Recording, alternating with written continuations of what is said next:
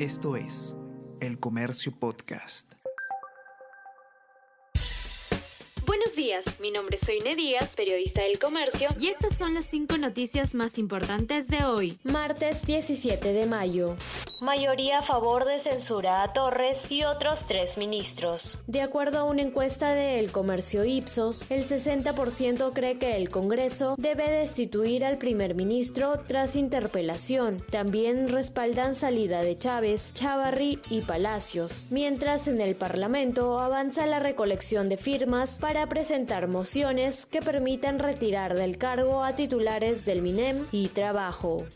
Exportación minera cayó en marzo por reducción de envíos de cobre. La minería, que concentra el 58,9% de los envíos peruanos al exterior, según la data del Mincetur, se contrajo en 0,7% en marzo. Además, cabe recordar que la producción minera metálica disminuyó 3,21%. Gobierno plantea amnistía para las multas más graves de colectivos y combis piratas. El MTC aseguraba que papeletas que busca amnistiar no atentan contra la seguridad vial. Sin embargo, están incluidas aquellas por agredir a inspectores y hasta circular sin placas. Si se aprueba esta norma, serán beneficiados Jorge Ruiz, dueño de la bestia de Petituars, y choferes como José Bermúdez y Jesús Villarreal Defensoría pidió el archivo definitivo del proyecto.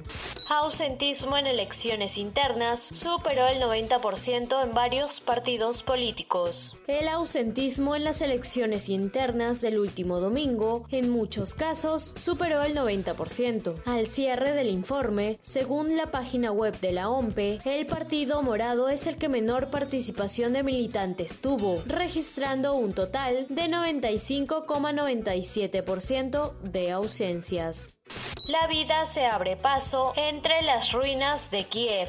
Tras el repliegue de las tropas rusas hacia el este y sur de Ucrania, en los alrededores de la capital, la población busca reabrir los negocios y recuperar los servicios esenciales. Noticias, lanzamientos y últimos avances en el mundo tecnológico con Easy Byte podcast de tecnología del diario Comercio, conducido por el periodista Bruno Ortiz. Escúchalo todos los martes a partir de las 5 de la tarde en la sección podcast del comercio.pe o a través de Spotify, Apple Podcast y Google Podcast.